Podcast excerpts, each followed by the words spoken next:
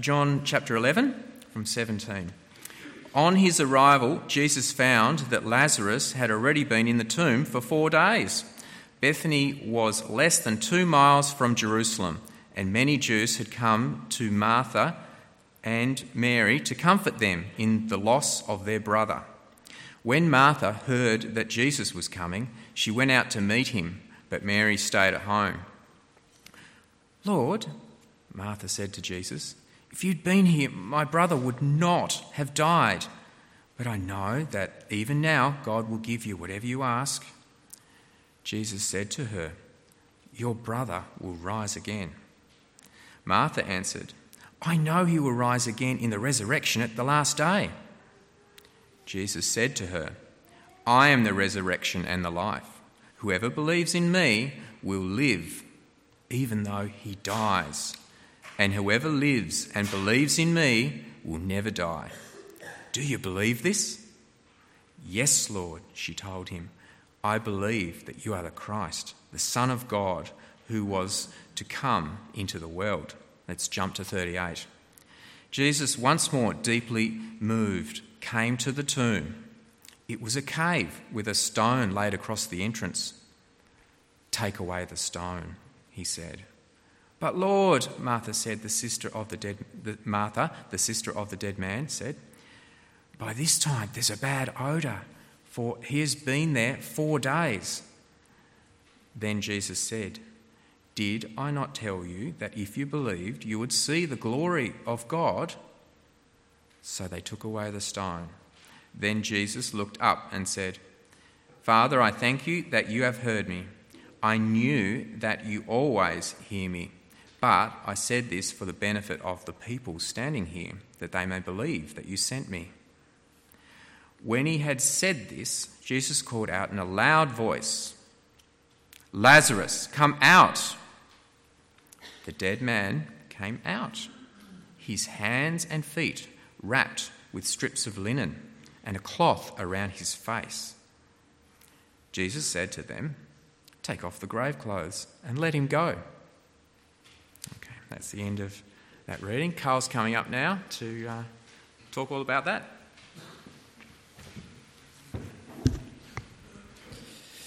Thanks, Daniel. Let, uh, let's pray.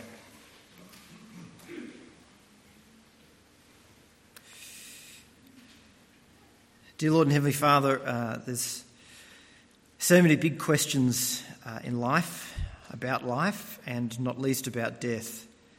Uh, and Lord, they're hard questions for us to ask often, and uh, we're mindful, Lord, of uh, those that we know who've already died uh, but Lord, we ask that as we look at your words to us in the Bible now, that you'd help us to understand what you have to say about life uh, and death uh, and about Jesus Christ. So, Father, we ask that you'd open our hearts so that we can receive your words and understand them and believe them and trust in you, Father. We ask it for Jesus' sake. Amen. Well, if you had one question that you could ask God, I don't know uh, what it would be, uh, but maybe it would be the question that we're asking today What happens when I die? Over the last few weeks, we've asked some other questions. Uh, questions like Why am I here? Why is life so hard? And why doesn't God prove that He exists? But when I asked uh, my barber what question he would like to ask God, uh, after thinking about it for a little bit, this was the question that he had. Uh, is, is there anything after? Uh, is there life after death? Some of the other responses that people gave when we surveyed uh, people uh, were things like Will I go to heaven when I die? Is there life after death? Uh, or are you going to let me in? One person uh, merely observed the fact that at some funerals it's clear that people believe in heaven and hell, and at other funerals, it's clear that they don't. Well, what happens when we die? And if you like, I suppose, too, how can we know that? That that's what happens when we die. What we uh, want to do this morning, I suppose, is to look at what the Bible has to say about that question, what God has given us in the Bible in answer to that question. In the passage that Daniel read just before, we see Jesus dealing with the issue of death and not dealing with the issue of death kind of as a peripheral concern, as kind of a, some kind of uh, abstract idea, but Jesus is dealing with death right in the middle of tragedy. There's these two women, Mary and Martha, and uh, their friend or brother Lazarus has died. Now, Jesus knew these uh, three people, uh, but so he goes to see them, uh, and the reality of death is in front uh, of their minds, of the, of the minds of Mary and Martha. Lots of other people, we're told, had come to visit them, uh, to, to comfort them. But Jesus comes to Mary and Martha with a different message. Not, uh, not merely, you know, kind of the, uh, uh the sympathy card kind of message. I'm thinking of you, uh, you know, thinking of you and your loss. No, Jesus comes with another message. He says in verse 25 of John chapter 11, I am the resurrection and the life. He who believes in me will live even though he dies, and whoever lives and believes in me will never die. Jesus says, He is the resurrection and the life. He doesn't just say, in fact, that He has the power of resurrection and life so that he can kind of give resurrection and life as a gift. But he says, I am the resurrection and the life. I am resurrection and life itself. It's in knowing Jesus and clinging on to him that we have resurrection and life. It's not as though Jesus is over here and he kind of throws resurrection and life over to us over, over there. But in holding on to Jesus and clinging on to Jesus, in embracing Jesus, there is resurrection and life. That's what it means when Jesus says, Whoever believes in me. It's to cling on to Jesus, to hold on to him for dear life. Now, those words of Jesus would be vicious and nasty words if they weren't true. Imagine that your uh, brother has died and someone comes to you. You're waiting, the funeral's uh, already happened, but you're still mourning the, the loss, and they come to you and they say, It's all right, don't worry, I'm the resurrection and the life. That, just imagine how vile and offensive that would be were it not true. But that's what Jesus says to Martha and also to Mary, I am the resurrection and the life. And to prove it, he raises Lazarus from the dead. Lazarus had been in the tomb for four days. They're worried when Jesus says, Open the tomb, they're worried that it's going to stink. But Jesus says three words Lazarus, come out. And out he comes. He comes back to life. Jesus proved his credentials by raising Lazarus from the dead. And if that wasn't enough to prove his uh, resurrection and life credentials, Jesus proved it again when he himself was raised from the dead. Jesus was raised from the dead after being in the tomb for three days. But with Jesus, there was no miracle worker. There was no one standing at the, uh, at the door of the tomb saying, Jesus, come out.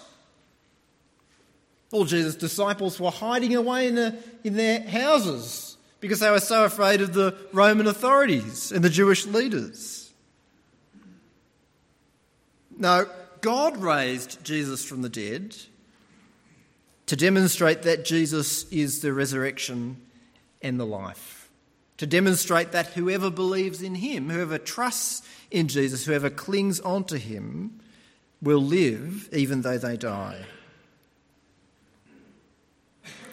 The Apostle Paul uh, wrote some years after Jesus' death and resurrection that if Jesus hadn't been raised from the dead, then we should be pitied above all people because we've believed a lie worse and worse still uh, we've peddled a lie to others, and others as well. But Jesus has proved his resurrection and life credentials, and Paul had seen Jesus' resurrection and life credentials because he had met Jesus raised from the dead. Jesus has been raised from the dead, and whoever believes in him will be raised to life as well. Actually, Jesus says that whoever believes in him will never die. What does he mean by that?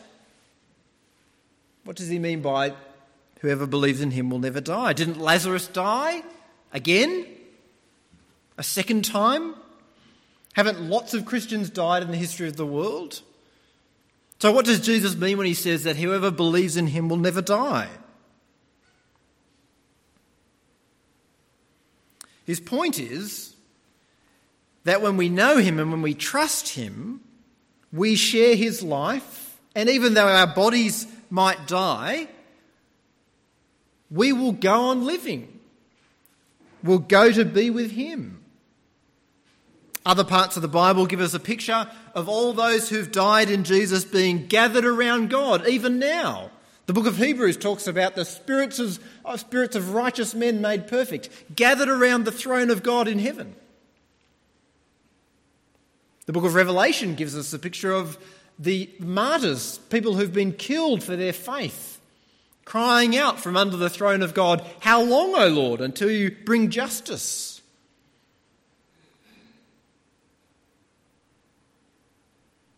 Whoever believes in Jesus and trusts Jesus will never die. They'll just go on living.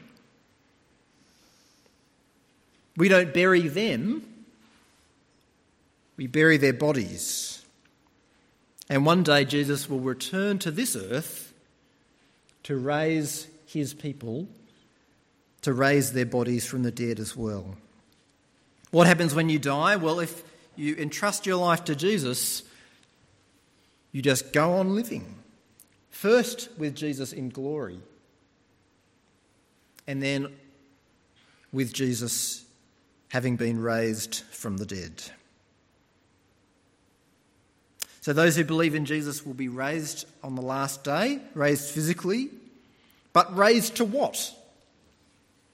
What will that new life, that resurrected life, be like? The Old Testament uh, prophet Isaiah gives us a glimpse into the future. So if you look at the third reading on the handout, just skip the second one for the moment, but the third one, Isaiah 65, God says, Behold, I will create new heavens and a new earth. The former things will not be remembered, nor will they come to mind. But be glad and rejoice forever in what I will create, for I will create Jerusalem to be a delight and its people a joy. I will rejoice over Jerusalem and take delight in my people. The sound of weeping and of crying will be heard in it no more. Never again will there be in it an infant who lives but a few days, or an old man who does not live out his years. He who dies at a hundred will be thought a mere youth. He who fails to reach a hundred will be considered accursed. They will build houses and dwell in them. They will plant vineyards and eat their fruit. No longer will they build houses and others live in them, or plant and others eat. For as the days of a tree, so will be the days of my people. My chosen ones will long enjoy the works of their hands. They will not toil in vain or bear children doomed to misfortune, for they will be a people blessed by the Lord, they and their descendants with them. Before they call, I will answer. While they are still speaking, I will hear. The wolf and the lamb will feed together, and the lion will eat straw like the ox. But dust will be the serpent's food. They will neither harm nor destroy on all my holy mountain, says the Lord. What can we learn about uh, what that resurrection life will be like? Well, first of all, it's a perfect world. No infants who die. No one dying young. No one dying at all, in fact. They would be like trees, that is, a long, long, long time. The wolf will lie down with the lamb. It will be a world of peace, free from suffering and pain. I think all of us can understand and sense the longing for that reality. All of us have been touched by death. Know the desire for a world without suffering, without misery, a world where you won't build something and then it be taken away. Build houses for others to live in. That is, build a house which is then taken away through war and crime and injustice. It will be a perfect world, a world not like that, not like this world. But second, it will be a tangible world, it will be a physical world, a concrete world. The end goal of God's new creation plan in Jesus is not heaven. That is, it's not people kind of floating around on clouds uh, and you know playing harps and all that kind of stuff. Uh, not that you know, not that the harp is all that bad. I was playing at uh, the orchestra in my orchestra this week, and there was a harp there. It's just beautiful. It's just such a beautiful instrument. But heaven is not playing harps on clouds. Not to mention they're also very large. I'm not sure how you play an uh, orchestral harp on a cloud, but anyway. But heaven is not like that. When God says a new heavens and earth, he means universe. The heavens are, is what's up there. You know, we still talk about the heavens like that. Uh, astronomers, even scientists, talk about looking up into the heavens. And when God says, I'm creating a new heavens and new earth, he means I'm creating a, a new universe, a tangible universe. But a tangible physical universe free from decay and death. That's why Jesus rose from the dead with a real body and he ate real food. He wasn't a kind of a wafting, floating spirit. No, he was a human being, remade, raised from the dead. I think that's a great encouragement because we often ask, What will heaven be like? And the answer is, It will be a lot like this world. Because God's plan is to make this world what it was always intended to be. What will we do? We'll build things, we'll play music, we'll discover things. Maybe we'll even go to school. I don't know. You know, go back to university and do all those things that you've never done. Study chemistry, and it'll be fun for once. I often think to myself, I, have said it before, I used to be an engineer. One of my great dreams in life would be to like work for a Formula One team, build a Formula One car. I just think it'd be so interesting.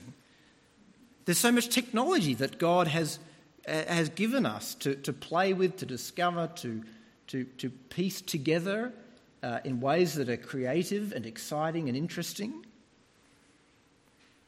And that's what the new creation will be like like this world, but without the decay and the death. An interesting, exciting, novel world, a world to be discovered and enjoyed.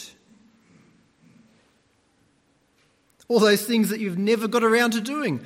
I wish I'd learned the piano when I was young. You might say to yourself, well, it'll be a world where you can learn piano do those things that God created the world, uh, in, created in the world to be enjoyed. It will be a perfect world, it will be a tangible world. But the most important thing about the new creation is not that it's perfect and tangible, not even by a long way are they the best things. The most wonderful thing about the new creation is that God will be there. So look at that last reading on the handout.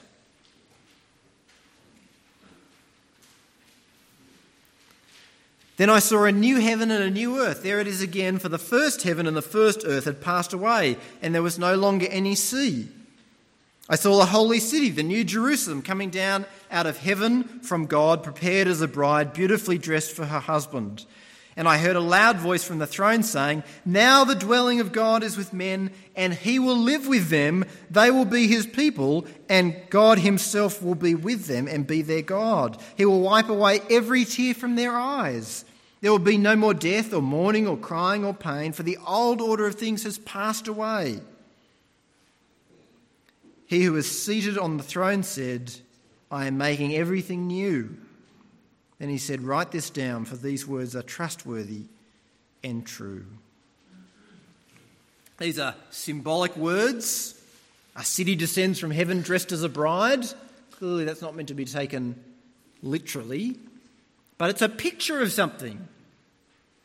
It's a picture of a city that is a place where people live, but where people live with God.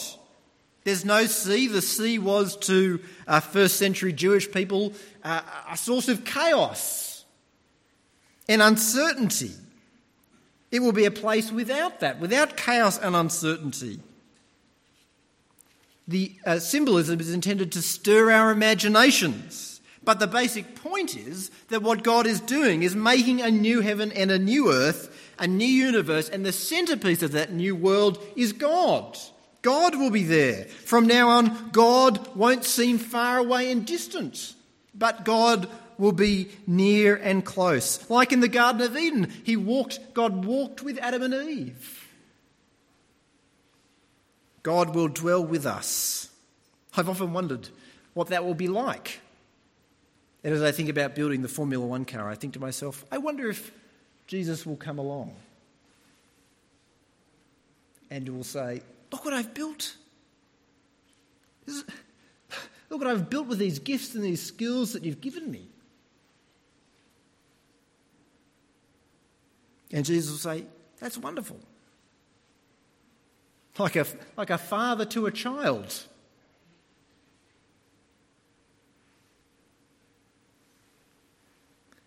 The centerpiece of the new creation is God will know God. God will be praised. We'll live for God. All that we do will be to please Him. To discover more and more about Him. The grand purpose of Jesus' mission in coming to earth and dying on a cross and rising from the dead, the grand purpose wasn't just to, it wasn't just to relieve our pain and our misery, as though Jesus is kind of a spiritual painkiller. The grand purpose of Jesus' mission was to bring us back to God. That's the purpose. Because the purpose of life is to know God and to enjoy God. What happens when we die?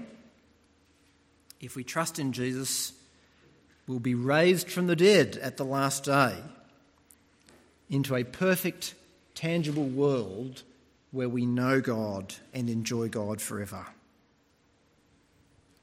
But what happens, lastly, to those people who don't know Jesus and trust Jesus? To answer those, uh, that question, we need to turn to the words that are uh, second on the handout from John chapter 5.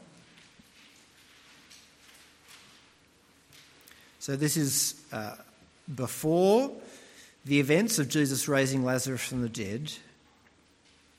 And Jesus says uh, this He says, I tell you the truth, whoever hears my word and believes him who has sent me has eternal life and will not be condemned. He has crossed over from death to life.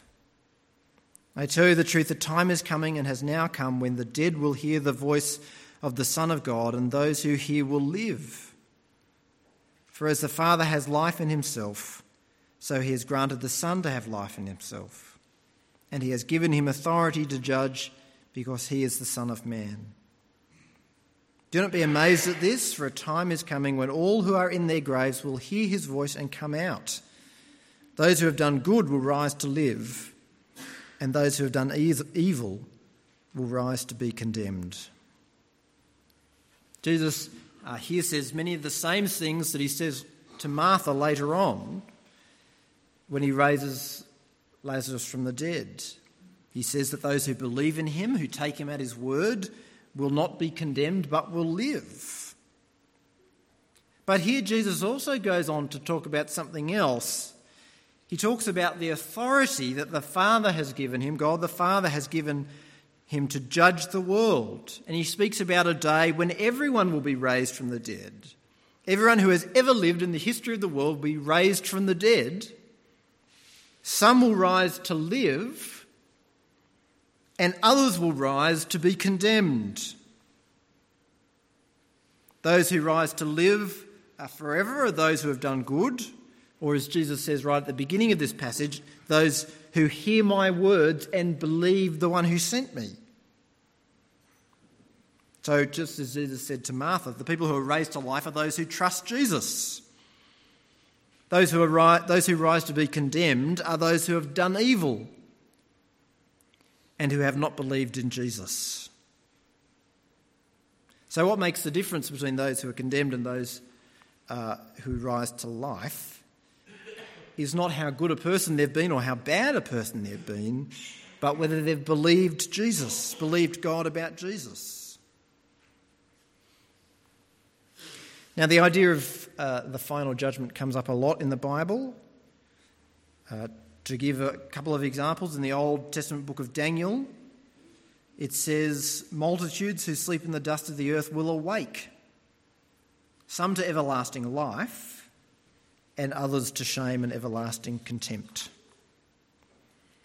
And the last book of the Bible, Revelation, gives the image of hell as being like a wine press, where people who have rejected God are crushed uh, like grapes in a wine press.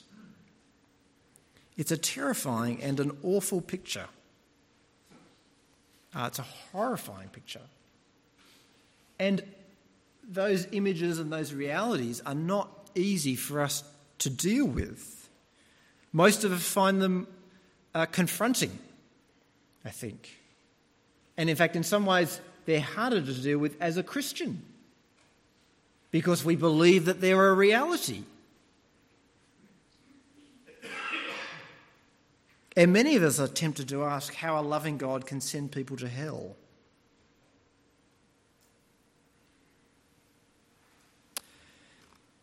That's not an easy question to answer in many ways, but I think there's a few things that we can say that help us to understand. The first thing to say is that surprisingly, the person who talks the most about hell is actually Jesus the most about judgment that's said in the Bible is said in the ministry of Christ. Jesus brings not only the great good news about God's mercy and forgiveness, but he also brings the terrifying bad news about the judgment of God. And yet, Jesus never speaks about it sort of flippantly or gladly, you know, as though those people will get their comeuppance It's often painful. You might remember that time where Jesus looks over Jerusalem and he foresees the destruction, just the destruction that will come on, on Jerusalem because of their rejection of him uh, in AD 70 when the Romans come in and, uh, and tear down the temple and kill thousands of people. And Jesus is, is just looking ahead and thinking to that. And he says, O Jerusalem, Jerusalem, you who kill the prophets and stone those sent to you. How I've longed to gather your children together as a hen gathers her chicks under her wings, but you were not willing. You get this sense of Jesus' pain over judgment. And yet, there is in that, those words from Jesus the seed of the answer. How I long to gather you, but you were not willing. Hell is a painful reality. And it jars, I think, with our sensibilities, our Western sensibilities. But that doesn't make it any less real. You can't, from a logical point of view, you can't reject an idea because you don't like it.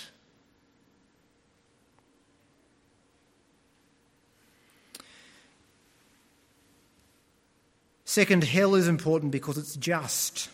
That is, it's right that justice should be done and that justice should be seen to be done. Uh, we have no trouble accepting that in the most grievous cases, uh, say with the Nazis or with Stalin or Mao, everyone thought that the, that the Nuremberg trials were just, that it was right following the Second World War, that, that justice would be done for all those atrocities. It's, it's easy for us living in a Western world where we're not really seriously uh, suffering to say, well, we should just uh, forgive other people uh, and let them move on with their lives. It's much harder for people who've lived in war torn parts of the world to say, well, look, my family's been raped and killed, uh, and my community no longer exists. Uh, let's just forget everything, anything ever happened, and move on with our lives. It's not loving, in fact, it's unjust for evil to be left undealt with.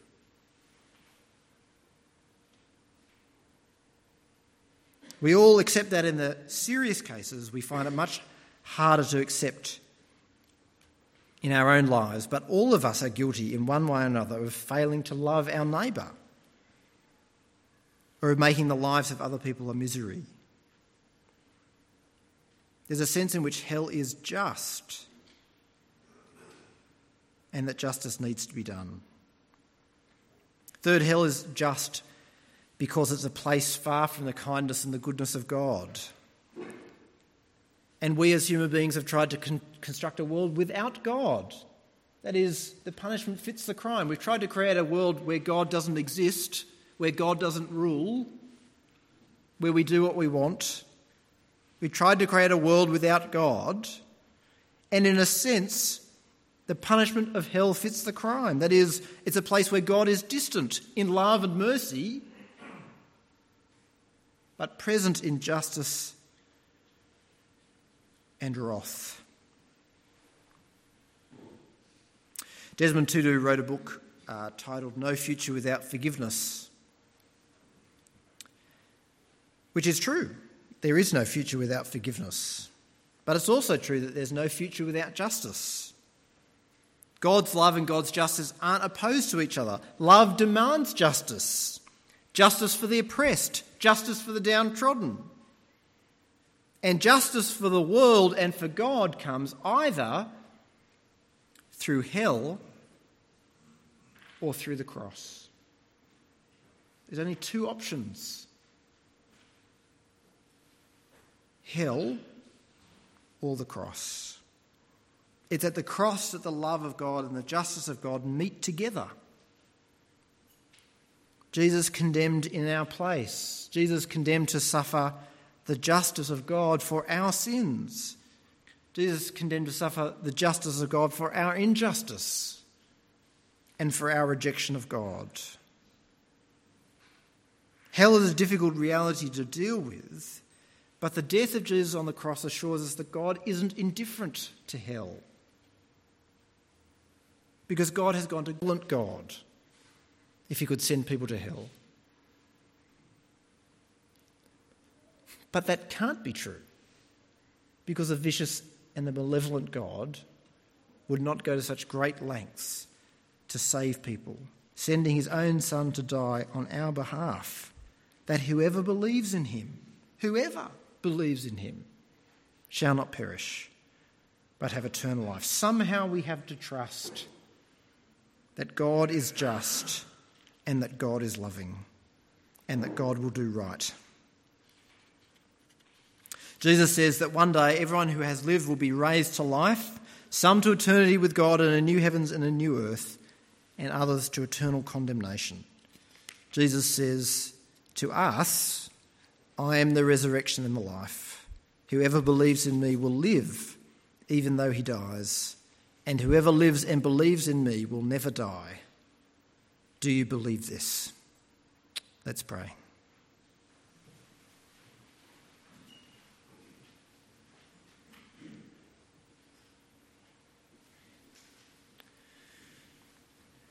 Dear Lord and Heavenly Father, these are hard things to think about. And Lord, we grieve uh, those whom we have known uh, who have died having rejected Christ. Lord, that can be a terrible reality to deal with. And yet, Lord, we need to trust that you are a gracious and a merciful God, that you are not vindictive or unjust or unkind. And we know that because you have gone to such great lengths to set us free from sin, to set us free from the penalty of sin, eternal damnation, and also to set us free from the power of sin, which still rules in our lives. Lord, we ask that you would help us to trust you, that you will do right. And Lord, even though we can't see it now in great clarity, we trust that one day we will understand and that you will be glorified and honoured, not only in salvation, but also in judgment.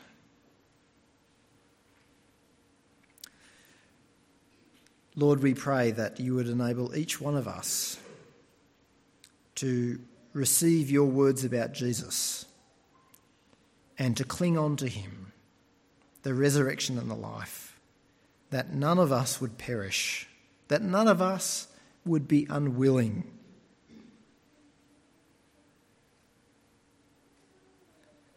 But that when we die, we would just go on living